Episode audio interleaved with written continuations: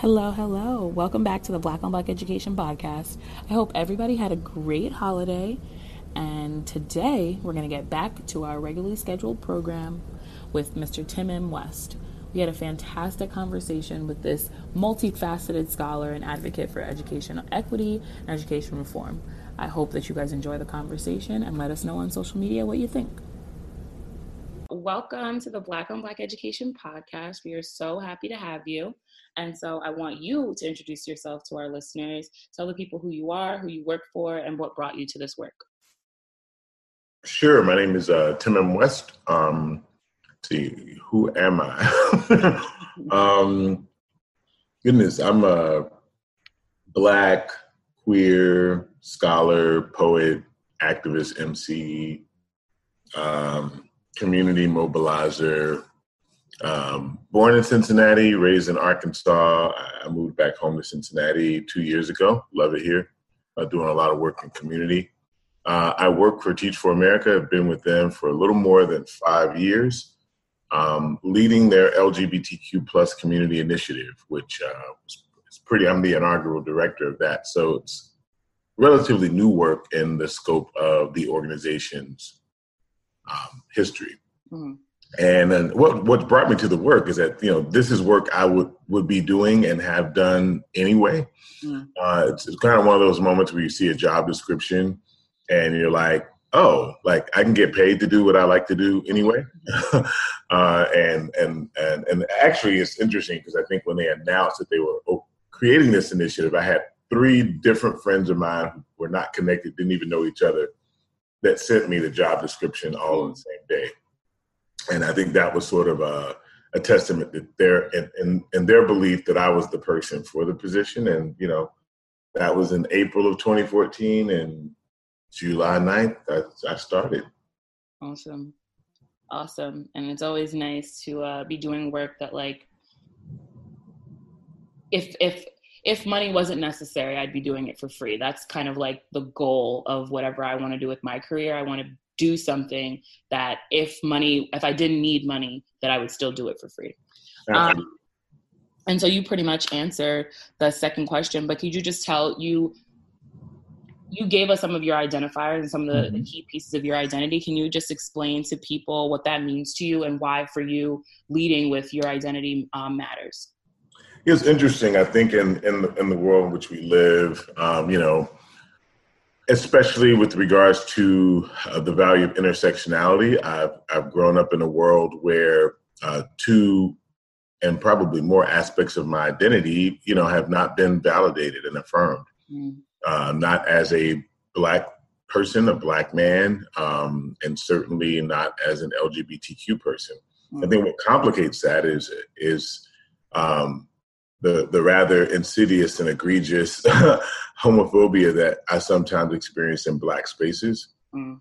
uh, and the equally uh, egregious uh, racism I experience in gay spaces. So I think people at the intersection of blackness and queerness have a particular sort of cross to bear in the, in the sense of sometimes not feeling safe in the communities we are told we should feel safe in, right? Um, so going to queer spaces and and and not seeing people that reflect my racial identity mm. uh, going to black space and not hearing anyone talk about uh, lgbtq inclusion as if we don't exist mm. or haven't always existed right so i think you know it's been important to me to bear in particular those two identities very proudly and also create spaces where you know, black, queer, and trans folk don't have to choose, right? Like, you know, you can be your full self here. I, I am optimistic, uh, at least in black spaces, perhaps more so than, than queer spaces. Uh, I, have seen more black spaces really lean into inclusion, inclusion uh, in a way that I hadn't experienced in previous times. I know here in Cincinnati there are multiple spaces where I can go bring my full self, and these are black spaces, and it, you know, and I'm welcome as who I am, and I think that's that to me is promising. I want black people to get inclusion right in a way that white people haven't gotten inclusion right. Mm-hmm. Like it, that that's kind of a selfish desire that that we get it right in a way that other people haven't. That we're leaders in inclusion work and not followers. Absolutely that's huge. And I think for people who are hearing this conversation, I am someone who like coming to the summit and meeting you and and being in a space where I was learning about issues that I didn't that that I didn't really I didn't know about and it was great for me to be in a space and which is why I wanted to go to the LGBTQ summit because I wanted to know be- best practices on how to deal with these issues within the space of of education and how education is so necessary in understanding that these people and their identities um, the same way that you want your racial identity to be seen uh, people want their their their um, their gender gender identities to be seen and they want their um, their sexuality identities to be seen. And so i think that that's super important. And in talking about that if you could just explain to people who don't understand the the, the uh, recent use of queer if you could just uh, got it yeah absolutely and i, I, I kind of knew that's where you were going because i actually haven't always identified as queer when i 1st mm-hmm. came out in the um, and even the term come out when I, that's something I've sort of shifted around to, which we can talk about at some point later. But um, you know, I, I, had a very early sense of, of who I was. You know, I think people often say kids can't know who they are at, at X, Y, or Z age. But we, we have no problem talking about the crush that Cindy has on Marcus, or you know. Uh, but like we we like it blows our mind that uh, like like a little boy might know that he has an attraction. I, I tend to like the term affectional orientation because I think it gets us away from the uh, the way that when people talk about sexual minorities that they over and hypersexualize us, right? Mm-hmm. Um, so I remember when I even when I did first come out, and people were like, "Well, how do you know? Like, have you you know have you been with a guy?" And I was like, "Actually, I haven't, right?" And I hadn't. Um, and I remember that burden of proof, like, "Oh, well, maybe you're just confused, or like maybe you just you know whatever X Y Z." And I was like, "No, I, I know because it's it's like a heart thing, right? Like attraction to me is is a, as much a heart thing as anything else." And um, and so part of the reason why I use queer is because terms like homosexual, you know, uh, are bisexual or pansexual, which I, and if I were to describe myself from a sexual perspective, I'm probably pansexual. But I, I really, I really have an aversion to defining myself in terms of sex. And it's not to be sex phobic. It's just to say that, like, I don't want that to be the first thought in someone's mind when they describe me. Uh, when I hear the word heterosexual, I don't think about two people having sex, mm-hmm. right? but quite often, when, when people hear homosexual or whatever, uh, the the term gay, which I identified with as a for a long time, and I don't, and I'm not opposed to people saying that I'm gay. It's like I think that's I'm not toxic in that way. If you if you say I'm gay, I'm fine with it. But I think there is the acknowledgement that um, that the term gay has been wielded and and and sort of commodified by a lot of like white privilege mm-hmm. and gay white privilege. Um, and so identifying as gay to me, it conjures images uh, in people's heads of like gay white men, yeah. Like gay movement. And I think queer, because it is a it is a term that has been sort of reclaimed. Yeah. Um, it is a term that I think is a lot more politicized. Um, there are other friends I have that will use uh, the term same gender loving or both gender loving. Uh, Cleo Manago is credited with creating those terms that kind of speak to uh, you know who we are as Black people. Uh, but personally, I just I like the term queer. I like that if people feel uncomfortable with it, I like to oh like why did he just say he was queer? Uh, and I love that, especially like my millennials, my black millennials and, and, and under and younger are have really claimed that term. I, I have a T-shirt that I uh, branded that uses a term that I came up with probably 15 years ago or more, uh, which is B L A Q U E E R, mm. and I pronounce it blacker. and uh, and my my sense around that is that uh, you know, the margins have always historically held the center together, and Black queer people have always been pushed to the margins of Blackness. But if you look at the Black arts movement or civil rights history or all these different points in our, uh, the Harlem Renaissance, right? Like Black queer folk have always played a major role uh, in any of those movements. You talk about the Black church, as controversial as that may seem to some, like we all up in there, right? So so I think blacker or black queer or whatever is an acknowledgement that, you know, we have always been a part of the black community. We've always been here. And that, and in terms of education, what that means, especially in our low income schools, on our under resourced schools, it's important for kids to see. Like, if I had known that James Baldwin was a gay man, mm. like the, the the singular difference that just that fact would have made in me being like, oh, there's somebody great that's like uh, Arthur that we're reading that's actually gay, right? Um, you know, I was a teen, and I think I come to this work, which is an important part of my identity, because I was a teen that had a suicide attempt. Mm. Um, I was a 16 year old black kid in Southwest Arkansas who uh, identified and was seen by most of the world as a very masculine guy, played sports and did the hip hop stuff. And so I thought I was a bit of a unicorn because I, I when I did see representations of, of gay men, uh, they were always being made fun of. They were, you know, it was usually like straight comedians, you know, the Blaine and Antoine, you know, the Eddie Murphy things, and just like people just making fun of, and and and and that's not ephemophobic because I love my my femme brothers and you know everybody, but I think when you are growing up in a world where you you don't have any identifiers of like, oh, I, I can be comfortable in my masculine presentation and not be toxic uh, and still like guys. you know, so that was important for me. When I got to college, uh, it was actually through Black feminism that I actually found a space to affirm myself. And so it was reading Audre Lorde. Uh, it was, there's an anthology, if you have not read it, it's classic. It's called the Homegirls Anthology. Uh, and that that was like my Bible. Mm-hmm. Um, and so, uh, you know, I really credit Black feminism and Black women with creating spaces for Black men to really interrogate who we are uh, and to really present different ways of living and being in the world. Yes. Um, I think it just comes back to that like cliche term that people use all the time saying that like it's very difficult to be what you can't see.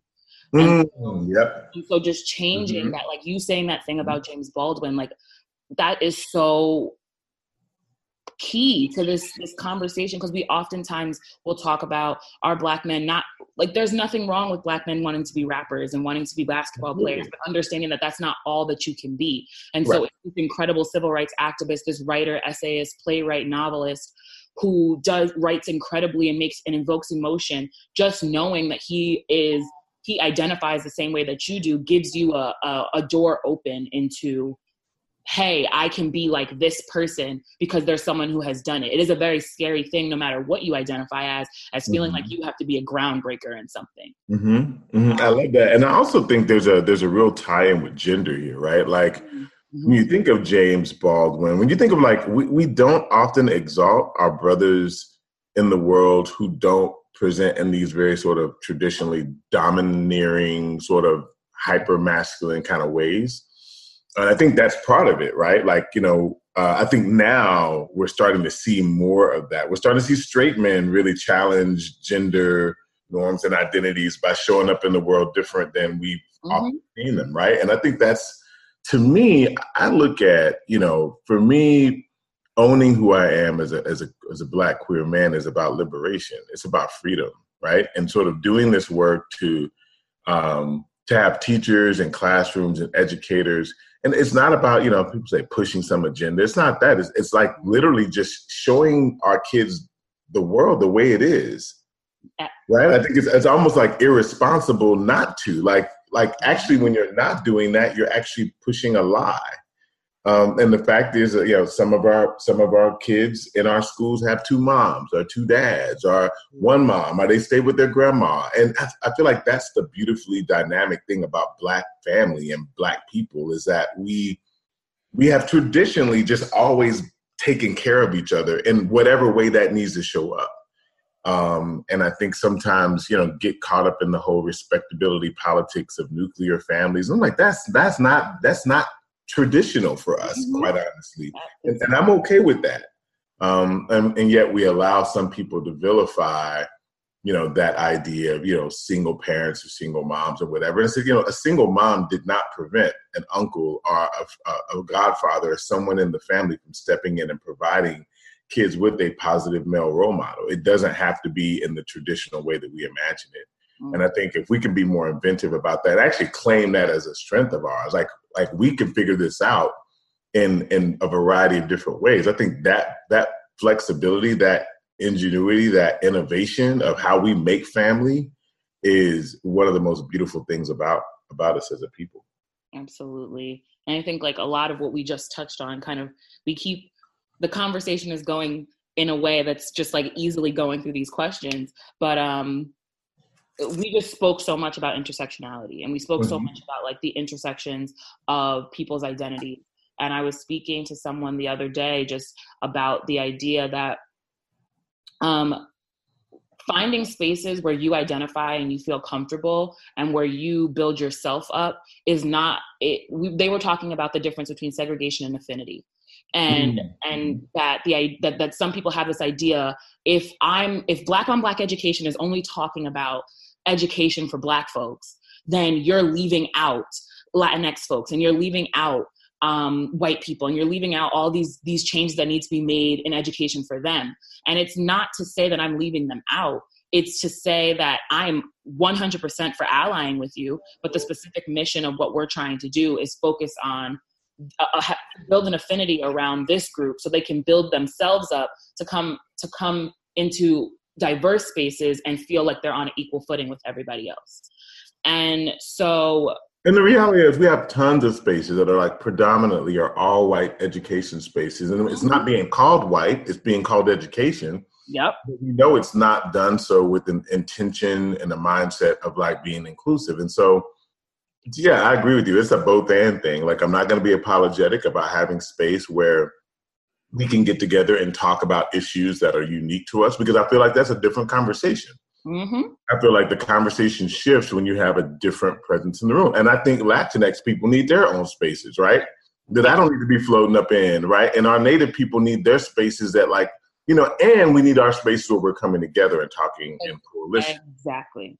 Mm-hmm. Exactly. And so I think that just like bringing intersectionality as a as a term into the conversation, it's that idea that like we're taking our identity. So your identity as a black queer man and saying that I'm not just queer, I'm not just black, I have to be both.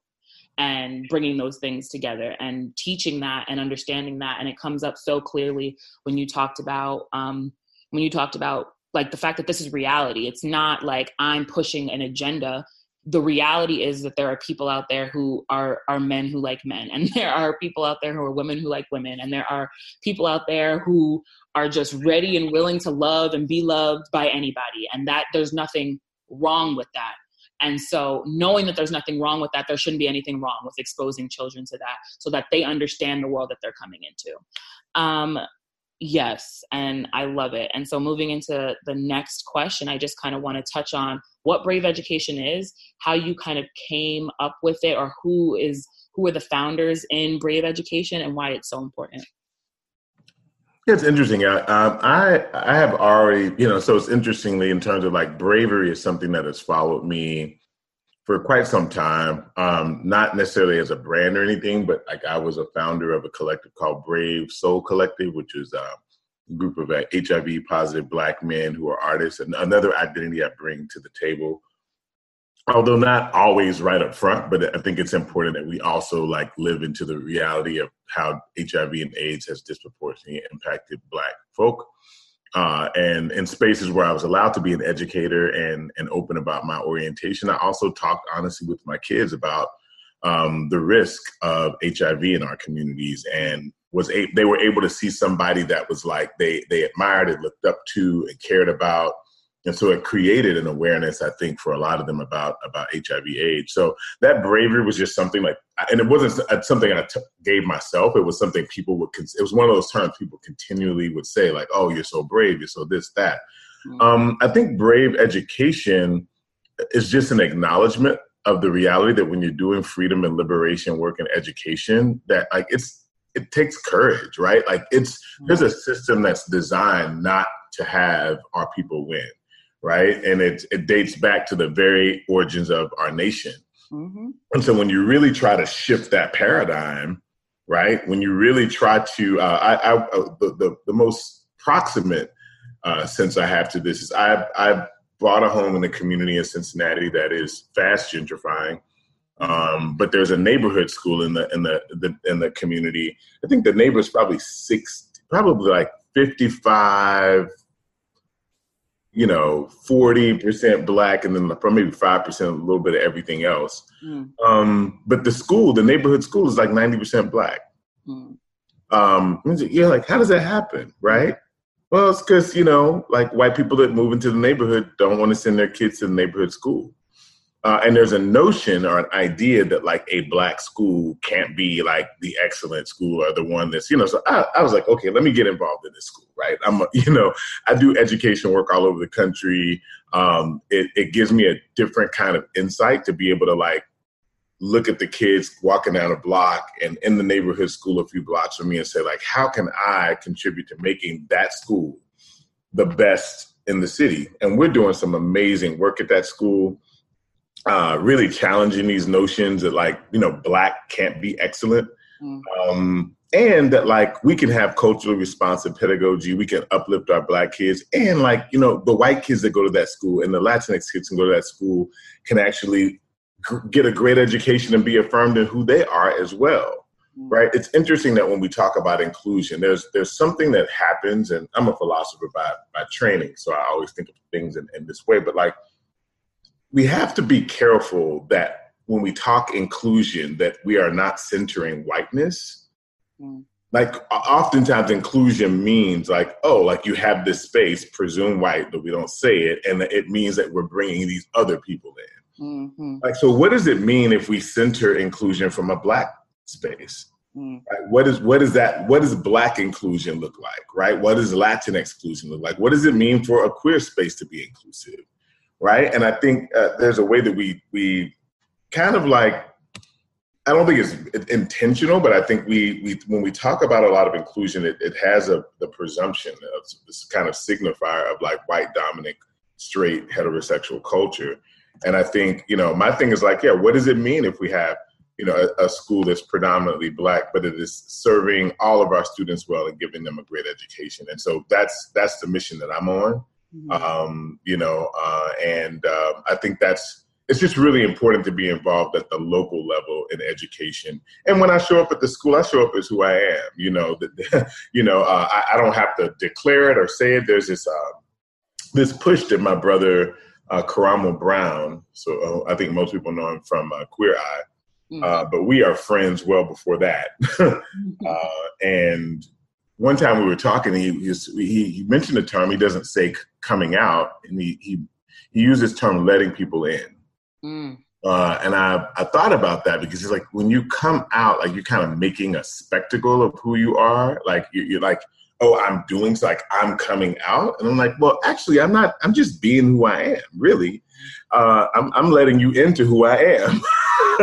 um, and it's the onus is on you to accept that or to reject it this idea of letting people in rather than like the spectacle of me it's like okay i'm, I'm going to share with you who i am and the onus is on you to accept it or reject it and if you don't then that, that's that's a you issue like i like coming out i'm not doing anything to anyone right i'm simply living into my freedom uh, and if you if you want to deny the freedom then then you're the person that's the spectacle not me mm right? And I think it's it's a way of reclaiming and owning uh, our agency in, in, terms of how we show up in the world. Uh, you know, black women don't need to explain if they are woman first or black first. No, like, you know, um, and I think there there's some people, especially at those intersections, that they always have to prove a point, like prove it. I remember when I was a Black Student Alliance president in undergrad at Duke, mm. and I had someone ask me, um, was I was I black first or gay first? And I was just like, I was like even a hard person question to process. I was just like, yeah. yeah, I almost want to say, are you straight first or black first? Like, like, you know, I mean, they're two different identities, but like, there's that burden of proof that somehow our allegiance is less to blackness if we own another identity, and it ultimately often benefits like a kind of white I mean, a kind of sorry, rather a kind of black patriarchal. You know, uh, if it if it, it matters most, if it matters to straight black men. You know, um, but I, but I'm also happy to see a lot of my straight brothers uh, who have shown up as as uh, co-conspirators and allies alongside their sisters Uh, but we got a long way to go, right? When black trans women are killed, there's very little buzz about it.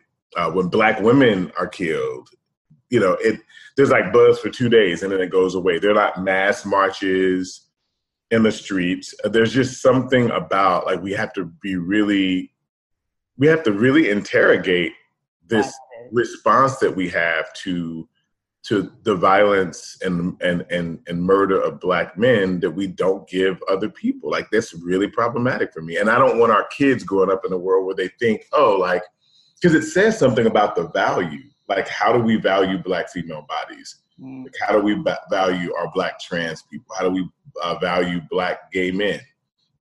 Um, you know, that's, there's there's there black gay men who are being you know doped up and, and killed through sexual exploitation. We never we never talk about that, right? And so there are all these narratives that you know, if Black Lives Matter, then it means all of them do, right? Absolutely. And and looking at the intersections between identities allows us to look at why is it that these marches are happening in this space but they're not happening in this one mm-hmm. and that we're paying attention to these and the news cycle is paying attention to these but they're not paying attention to those and and just to touch a little bit on when you talked about inclusive education um, i I think this is some stuff happening in academia around students with special needs and the research that's going on with that and students with autism, but they're having a conversation about inclusive education and what that truly means and what we're doing in the classroom to make those those changes. So like from the research that I've read it's it's the idea that like we are trying to make the students who are on the margins includable rather than making the classroom experience inclusive for everyone and so I think mm-hmm. that touches so much on what you just said because we can't we can't try to again make the students on the margins, the students who aren't doing as well, the students who need special um, uh, special accommodations and things like that. We don't want to make them includable, make them mold them to be the person that is enough for the classroom, and rather make the classroom a place that is a facilitating environment for everyone in there to get their needs met.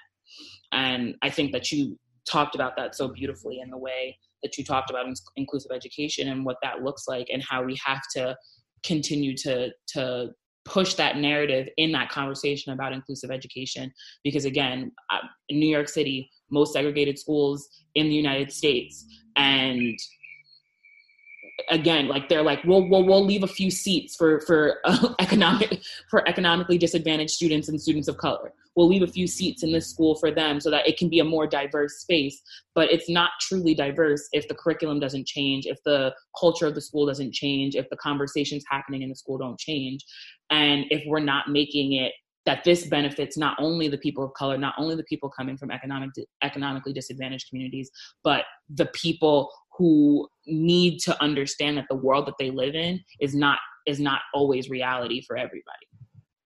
Mm-hmm. Absolutely. Yeah, and and so we're just gonna shift gears a little bit to talk about a little bit more of, what, of the conversations we were having at the LGBTQ summit to have you explain to people what tender masculinity is and why it's such a great alternative to toxic masculinity.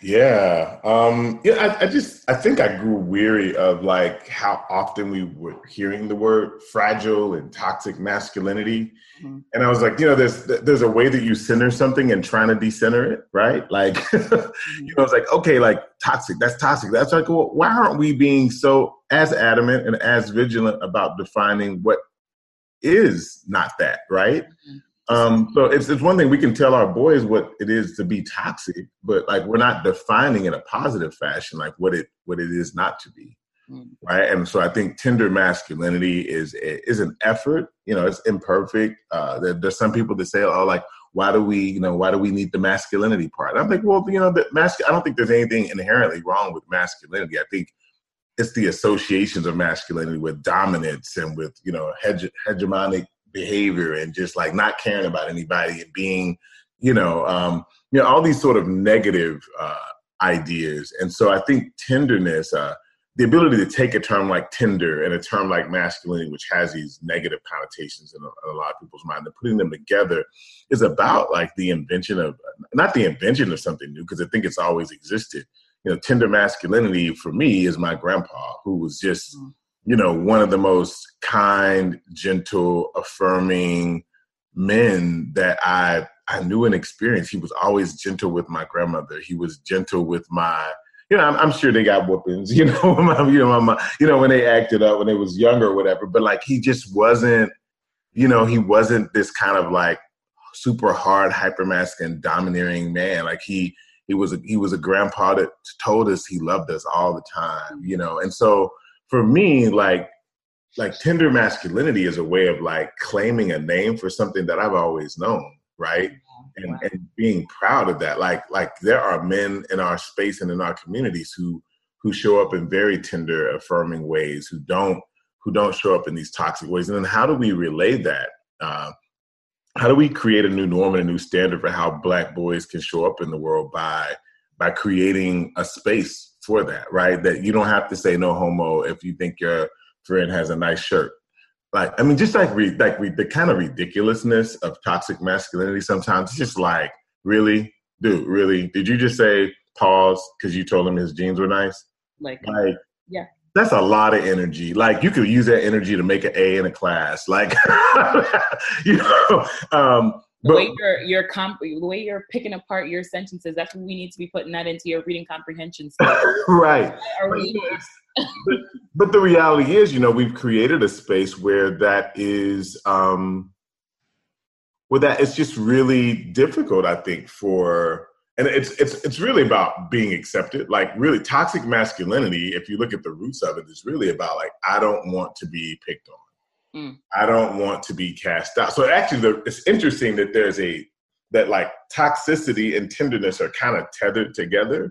because in being toxic, what you want is affirmation. What you want is love. What you want is your boys to give you a pound or dap or like you know say something great about you. But it's like what, what if we shifted? and just owned it like that's really what we want. We want our brothers to think we're uh, amazing and to hug us and love us and think we're great.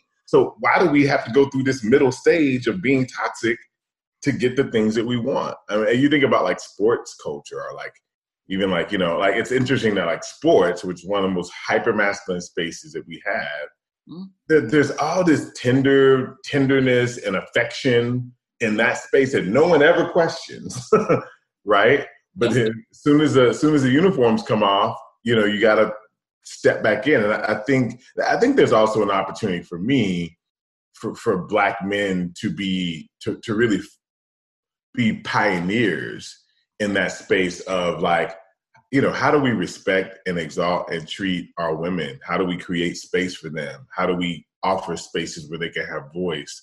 And, you know how can men step back and say like we're gonna we're not gonna follow this patriarchal model. It just bothers me when black men talk about how they don't have what the white man like I'm like, is that really what we're trying to go for? like, because you realize that same that same thing is what's got you oppressed as a black person. so I don't know that that should be the objective. I mean, and it's it's not anything wrong with people wanting to be empowered to be, you know, uh, economically, you know, um, you know, uh, economically viable and, and lucrative. But I think you know we're upholding a standard in our comparison to a standard that I don't know is really the right thing rather than creating our own. Mm. Uh, I think it goes back to what Audre Lorde said about uh, you know the master's tools and the master's house. Uh, you know, uh, you know, you can't use the master's tools to dismantle the master's house. So, like, why are we trying to use these same tools that have oppressed us to be free? Because um, will be oppressed. Yeah, absolutely. So I think I mean I think it's it's an invitation, it's an opportunity. I think you know I I am I embrace my masculinity. It's so funny. I was at, I was at um I was at a um a queer friendly night at a at a black bar in Cincinnati last night watching a basketball game. And it was just so interesting, like being this kind of raw, like jock dude up in the bar, like you know, and uh, and then saying and saying yes to the transgender girl that walks by. you know, like, and to me, that's like black liberation. That's like we're all in these spaces together, and we just love on each other.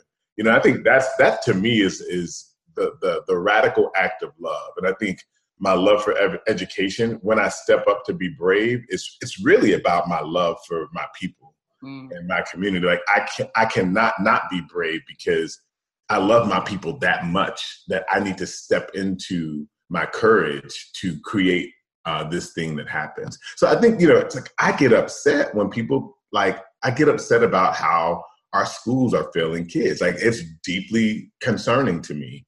Um, so as a community member, I will show up at the school and the kids will be like, oh, there goes Mr. Tim you gonna rap for us, you know, whatever. But like it's it's important that they know like I don't have to, you know, I have a full-time job, I can do other things, but I want to show up and be present because this is urgent for me. Mm. Yeah, I, I mean, I think it is that important and when we look at at when we when we have that conversation and we look at the importance of love, the importance of embracing each other, the importance of seeing each other, um, that that focus changes the way that we look at our schools the way we have the, the way our the buildings even look the way they operate because again we are failing students and we're failing all students we're not mm-hmm. failing mm-hmm. just black ones oh no. yeah absolutely absolutely absolutely all students and so we need to create these spaces of affinity where we can break down how, well, how are we failing this group? How are we failing this group? How are we failing this group? And then be able to come together in a space to say, well, how do we use love? How do we use affection? How do we use conversation? How do we use um, uh, education to bring these spaces together so we stop failing all of these groups? Absolutely. Yeah. Um, and so, like, we're having this conversation two people who kind of understand the issue and who want to be a part of fixing the issue um, how do educators begin tackling some of these what some people consider difficult conversations in the classroom and some of your experiences with how you've been able to do it as an educator?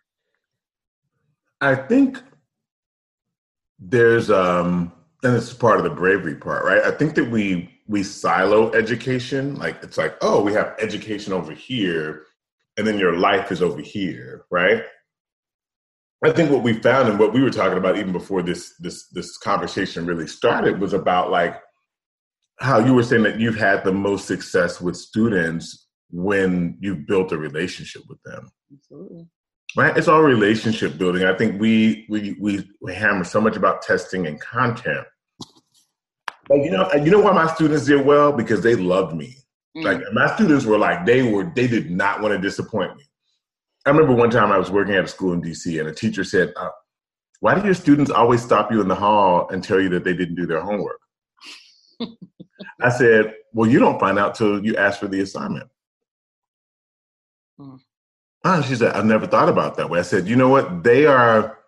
They are concerned about how about how I'm going to perceive them. you know, um, I, don't have to wait to the moment I ask for it. Like they they they want me to know because they they want to do better. Like you know what I'm saying? Like there's a conscientiousness there about like, oh, Mr. West, I'm sorry. Like you know, I didn't do it right. And I'm like, okay, we can work on that in class. We can figure out a, figure out a way for you to do that. But I want them to be mindful because I think when you build a relationship and they and they know that you care, I think love and that that radical kind of like I love my people. Mm-hmm. And I love all my people. I love my Latinx kids. I love my white kids, my Asian kids. I, I love all my kids. Um, but I think when when they know that, like that is the best motivator for excellence. Mm-hmm. And I mm-hmm. think that we have been so afraid to talk about love and caring for people. It's actually problematically been situated as like um, a bad thing. Like I've even been in education spaces. It's like, oh, like you know, you know, uh, you can't get too emotionally connected to your kids. What the? What is? What is? Huh? Like really? And then, I, then I'm like, well, that's what's wrong with our education system because people aren't uh, connect. You know, there's there's something that they do. Uh, a, a, lot of people, uh, you know, that are affiliated with TFA uh, will use the term "my kids," right? I was talking to this brother in Baltimore who's an educator. He's like, I hate when people say that they're not your kids; those are your students.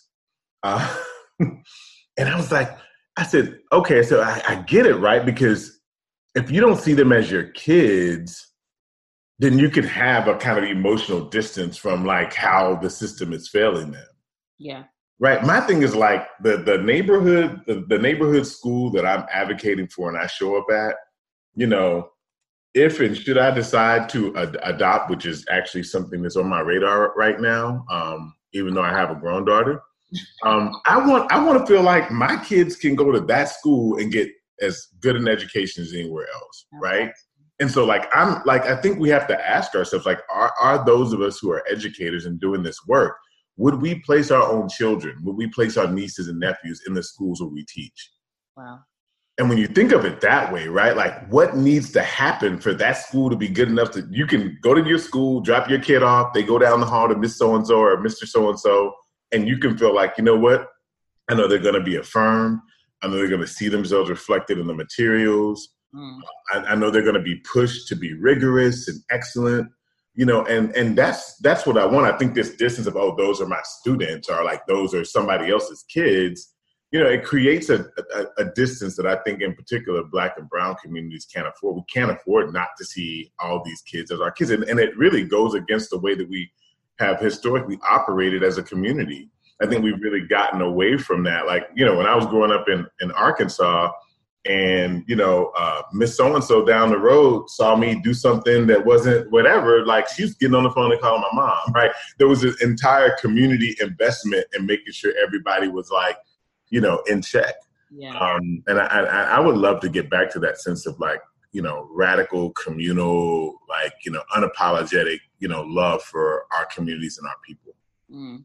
I feel like that just answered every other question, honestly. Like, like seriously, like the idea mm-hmm. that we are looking at our kids and looking at these students as ours. And I talk about this so often. Is I went to a predominantly white high school, a space where I did not feel um, like I was a part of that community. I didn't feel loved in that way. Now I had teachers who were incredible, and I had people who invested time and energy into me because I came to school and I showed up um, I was the captain of the track team and I was the fast girl and I was and so I, I had those moments where I felt included, but it wasn't a space where I felt like people are trying to foster me as a person. You're either trying to foster me as a student, you're trying to foster me as a as an athlete, you're trying to foster me as the student body president, but not me as a human. Build me mm, mm-hmm. And so that idea of like let's look let's take a step back and look at this as how do i make the kids at valhalla feel like and the parents and the students at valhalla or the students at whatever other school is around how do i make them feel also responsible for for for how i felt in that building? How do i make the other students be like oh but when we're only when we only talk about kwanzaa and then we're like we're inclusive i don't celebrate kwanzaa. That's one right. Like, you know, that idea where like when they talk about Rosa Parks, everybody's like, "Oh yeah, you know her, right?" Like those two, those two or three times a year when when when a when a powerful black person is brought up in conversation, that like, how do you make it so that everybody else in that building is like, "Hey, I don't think that Eva feels like this is her home, like this is her family here." Because we don't ever talk about people who look like her or who might have experiences similar to hers and that people who weren't born 60 and 70 and 80 years ago people have that, that are doing incredible work now and that yeah that that i've got i have feelings about that because that's so important and, mm-hmm. mm-hmm. and and it's so sad how many kids in the in the in this country in this world who don't feel loved who go to school not feeling loved and and not feeling like what they have as a human is is bringing value to to that building. Um and so with that i just want to ask you what has been one of the most transformative experiences that you've had with students and the knowledge that you've been able to get from them but also that you've been able to give to them um, that you want administration and policymakers and Betsy DeVos um, and these people who are high up in the way that education operates in our country currently that you want them to know an experience that you want them to know and understand and that should be scaled to to every public school in this country. Yeah i mean i think it would go back to my my message earlier. Is like you know you you cannot liberate you cannot uh, uplift you cannot um, support people that you don't that you don't love fundamentally. So like it's interesting that we have what I think was really interesting about like education when when schools were segregated, right? Mm-hmm. Uh, and teachers lived in black community with students, right? And even um, our our law enforcement in many cases lived in communities with people, and then we've kind of gotten this distancing where you have like suburban teachers coming into urban districts to kind of teach and then leave and go back right so there's a there's a distancing and i think that distancing is also a reflection sometimes of of the lack of proximity that Mm-hmm. they have to students. And I think for me, what I would say is that like, you know, let's how do, how do we reintroduce this idea of of loving and caring for our students? Why, why don't we have a, a a report card on that? Like, how well does this school love their students? Wow. right? And and hold and create metrics for that, and ask our students if they feel affirmed and loved, and if they're happy, right? I mean, we don't even ask those questions. We we want to know if they uh, have passed like the reading, whatever. But like, it's like we we and I think students are reacting to it in, in, in a way that's not necessarily positive, right? Because they they feel like numbers and they feel disengaged and they feel like statistics and and I think that's why you know we we have to make stronger efforts to create school and educational environments that that actually unapologetically love on their students and want the best for them, right? Want the things for them that they would want for their own. Um, and that's what I like to see. And so, like, yeah, people can talk policy and like innovation projects and innovation schools and whatever, but if love's not a part of that, then then I can't get with it. Um, and then there are there are these like models, like these sort of like what is it like no excuses, and you know. Uh, almost like militaristic models of like trying to encourage excellence by like being super hyper disciplined Yeah. um and and and and for all the for all the good results they sometimes yield they do a lot of damage you know uh, you know so i'd much rather be motivated by love to do excellent than by fear that i'm going to get in trouble Yeah. um, and I think that that, that, that it, it, and it may require more. I think that's it, right? That it's not expedient, right? And and building trust, like when you were teaching, or you talking about your kids, like you know, it, it's not it's not easy to build trust, No. but you make up for it because once that trust is built, like I mean, kids will do remarkable, amazing things. Yeah. Um, you know, they will grow, like they will welcome being pushed uh, when I taught in, in high schools, I was often ridiculed for like pushing kids too hard because, you know, if we were doing a unit on Othello, um, let's just say I, I would, I would, you know, we we bring in some clips that were appropriate from the movie O, and we would talk about how Shakespeare, there was this connection between the the Italian philosopher Niccolo Machiavelli, and then when they heard the name Machiavelli, they were like, like Tupac, and I was like, yeah, let's let's do some Tupac, right? And kids were just excited and they were reading like literally they were reading philosophy and dissecting and doing hermeneutics of like this philosopher and connecting it to like Tupac and connecting it to Othello.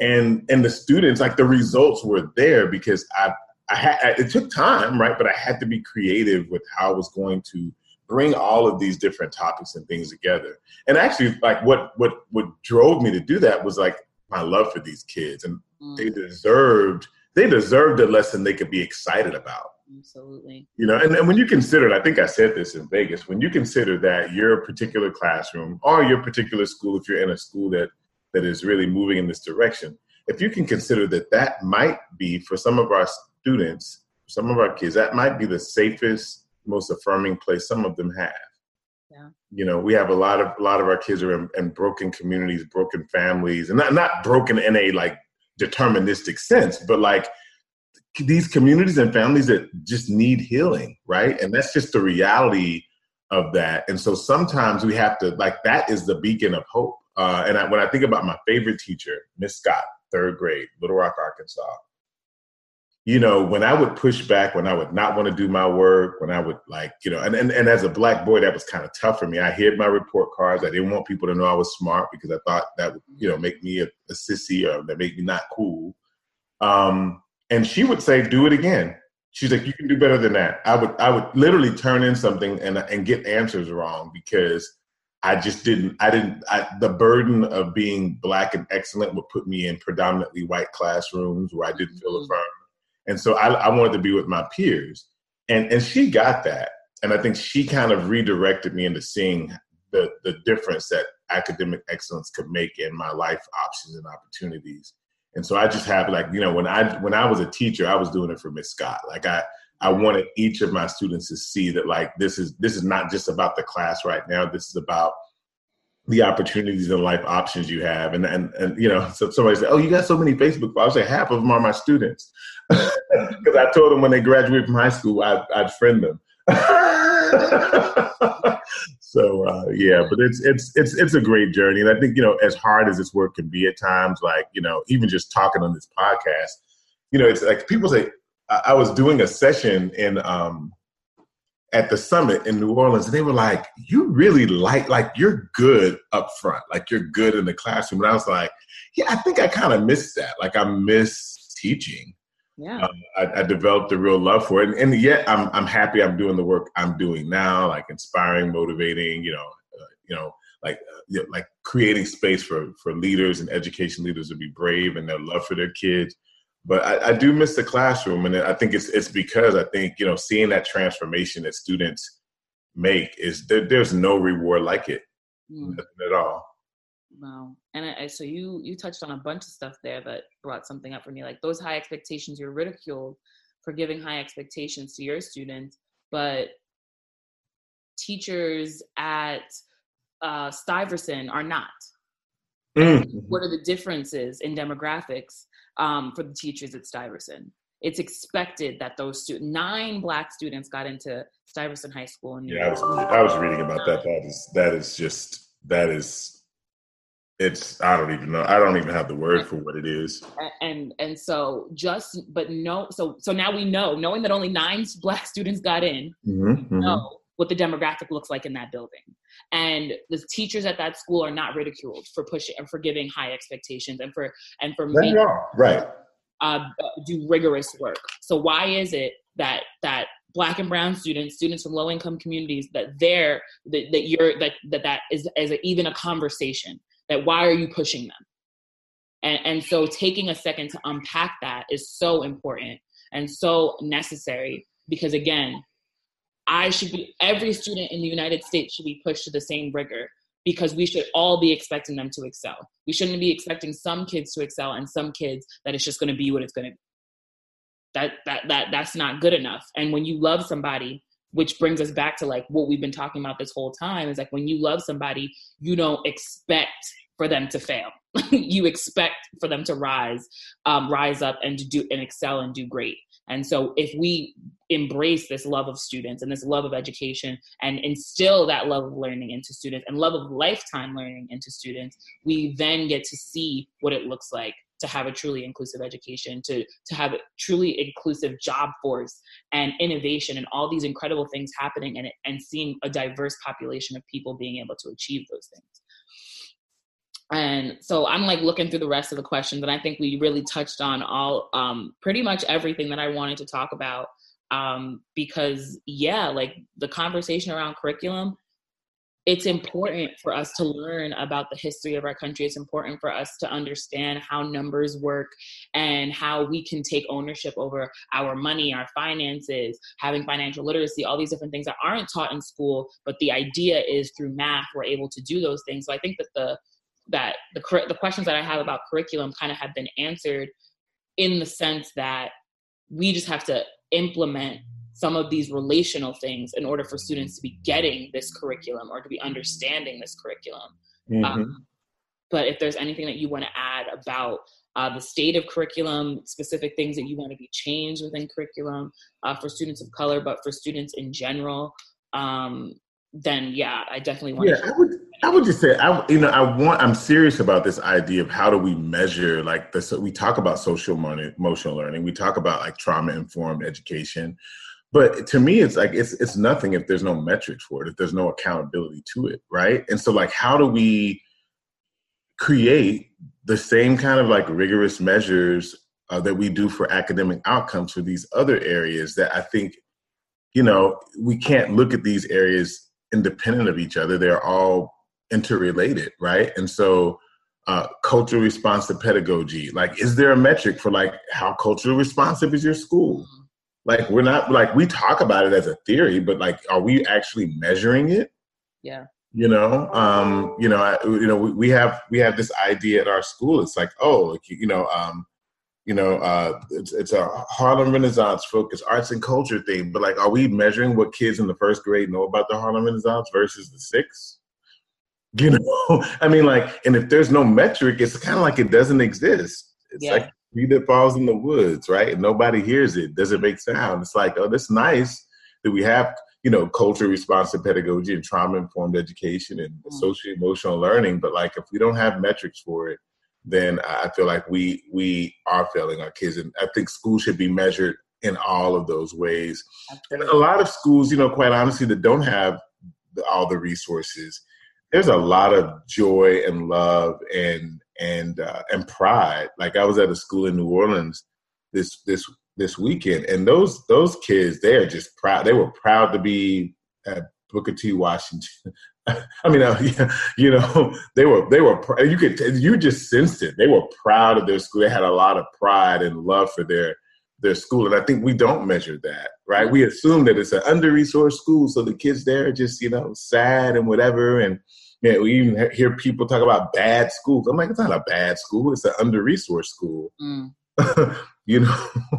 Um, so yeah, so that's what I would like to see that. I'd like to push for more measures. Well, I think that's huge. I think that's huge, especially because like that's if we're if we're talking education from a political sense that's mm-hmm. that's what that's the that's the pushback on implementing these things large scale. Well how do we know it's actually happening? How do we see it? That's why we need test scores. That's why we have to know these things. And so definitely uh, figuring out a way to to measure those things and to to uplift the voices of students if students are like yes of course there are certain things that students are going to say like i don't want to do or i don't understand or different things like that. Like that uh, everybody's not going to love every part of schooling because that's just not how life works. Like most of the time we don't love everything about our lives. Like it's just not how but why aren't students being asked what do you want to learn? or how would it what would school look like for you? And i think that that's uh, um, coming soon for black on black education is looking at that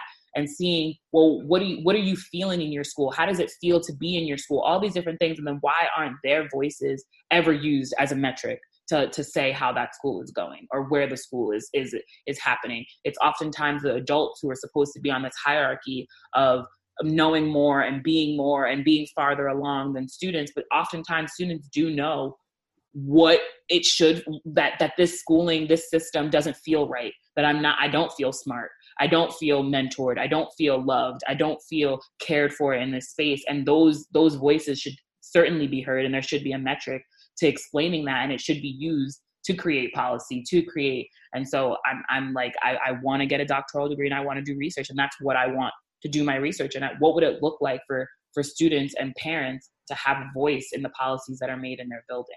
So uh, I think that's definitely huge.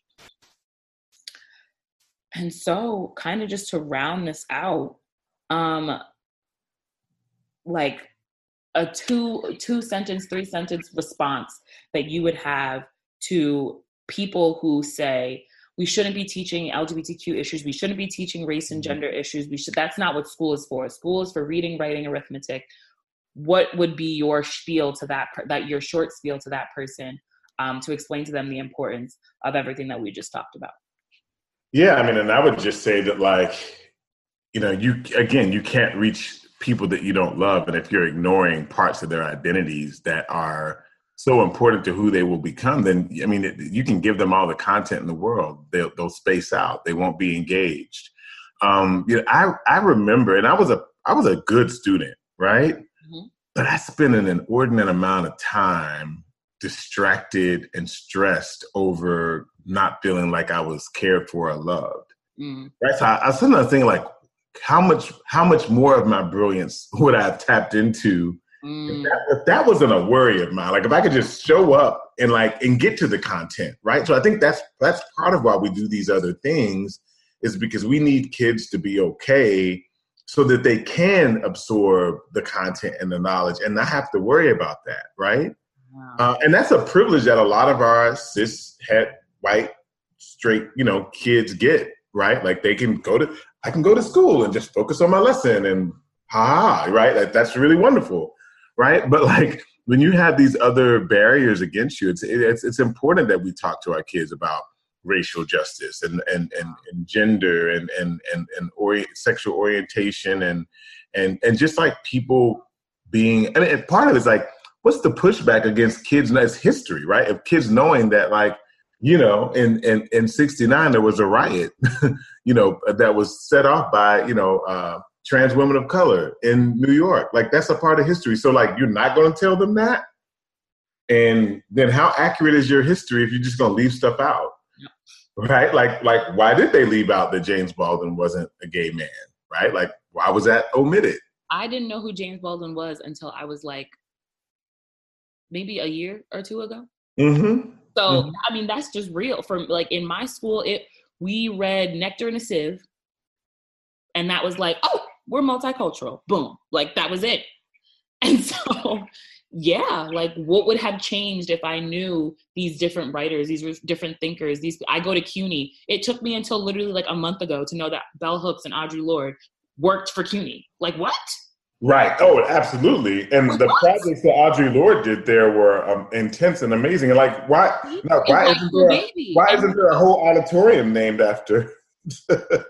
we could go on for days and days and days about things uh, about that but um i want to thank you for your time i want to thank you for your like in-depth responses to these questions and and knowing that like just because we we have answers and we have thoughts that like that's not enough and so that you're also an active participant in um making these changes and, and making these changes on the individual level but making these changes on on um, institutional levels in terms of Teach for America and the way that they're looking at these different things and the, your neighborhood school and and and I, I just I am grateful that to know that there are people out there like you um, who are doing the work and who have committed their lives to doing the work and I'm excited to step into it with y'all. And so, just to kind of end out, do you have any questions uh, for Black on Black education?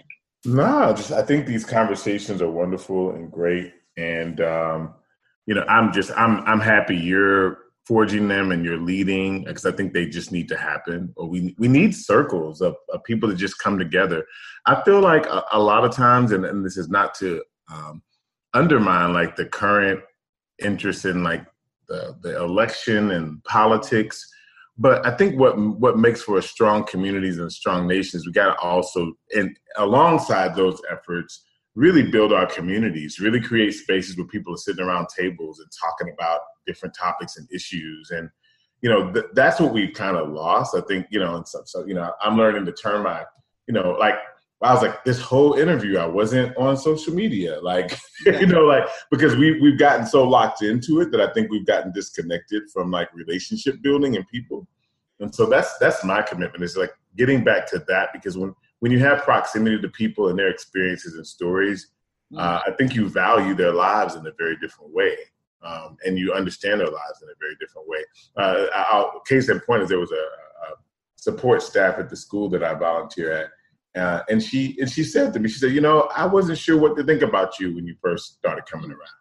You know, and I've I've had my opinions and thoughts about the LGBT community." Mm. She's just like, "I love you. Like you are about the business. You care about these kids." And she's like, "Once I got to know you, like I felt kind of silly yes. and misinformed for all the thoughts I had because."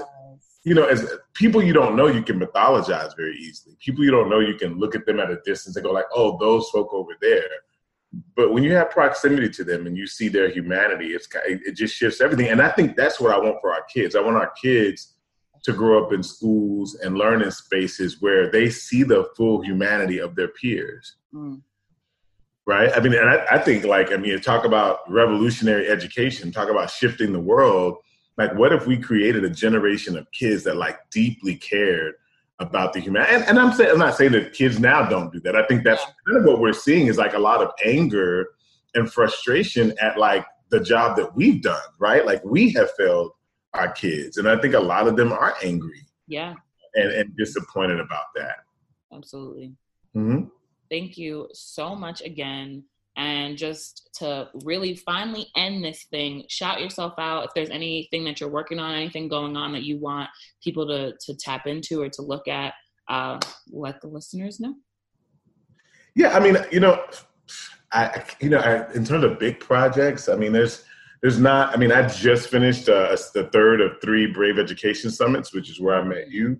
Uh, powerful work. I mean i think new orleans really tested uh, me giving the, the, name of Brave Education because we had some things happen there that we had to be responsive to, and they didn't feel good. And mm-hmm. people had to kind of come together and there were tears and anger and and and and but at the end of the day i'm like that's that's what community does right like we work through those those triggers and we work through those things that don't feel good and we still show up for our kids yeah uh, and those are the people i want in our schools and classrooms are the people that can kind of work through that so uh, i'm inspired by that we'll be getting ready to plan the next year's brave education summits hopefully you'll come back you'll maybe even do a workshop um, i think will be awesome um, so yeah i mean that's that's pretty much it i'm just going to enjoy the holiday with Bay and family. Yeah. and uh, yeah, it's, it's going to be a nice, nice holiday season. And I, I really appreciate that. I'm very yeah. happy. Thank you. Just, let's just spend these holidays, spend the rest of the time, and go into the new year loving on each other a little bit. Right. Yeah. And then take that love that we experience and, and, and a few of those pounds, like, you know, because I'm already prepared. I'm like, okay, I'm going to give myself about 10. you know, I already let my pants out. It's all right. Right, exactly. So yeah, nah, but thank you so much, and uh, yeah, I, I, let's let's continue to talk. Uh, you know, absolutely. Thank you All for right. that. It was so okay. having you on. I will. Thank you so much. Have a good one. All right.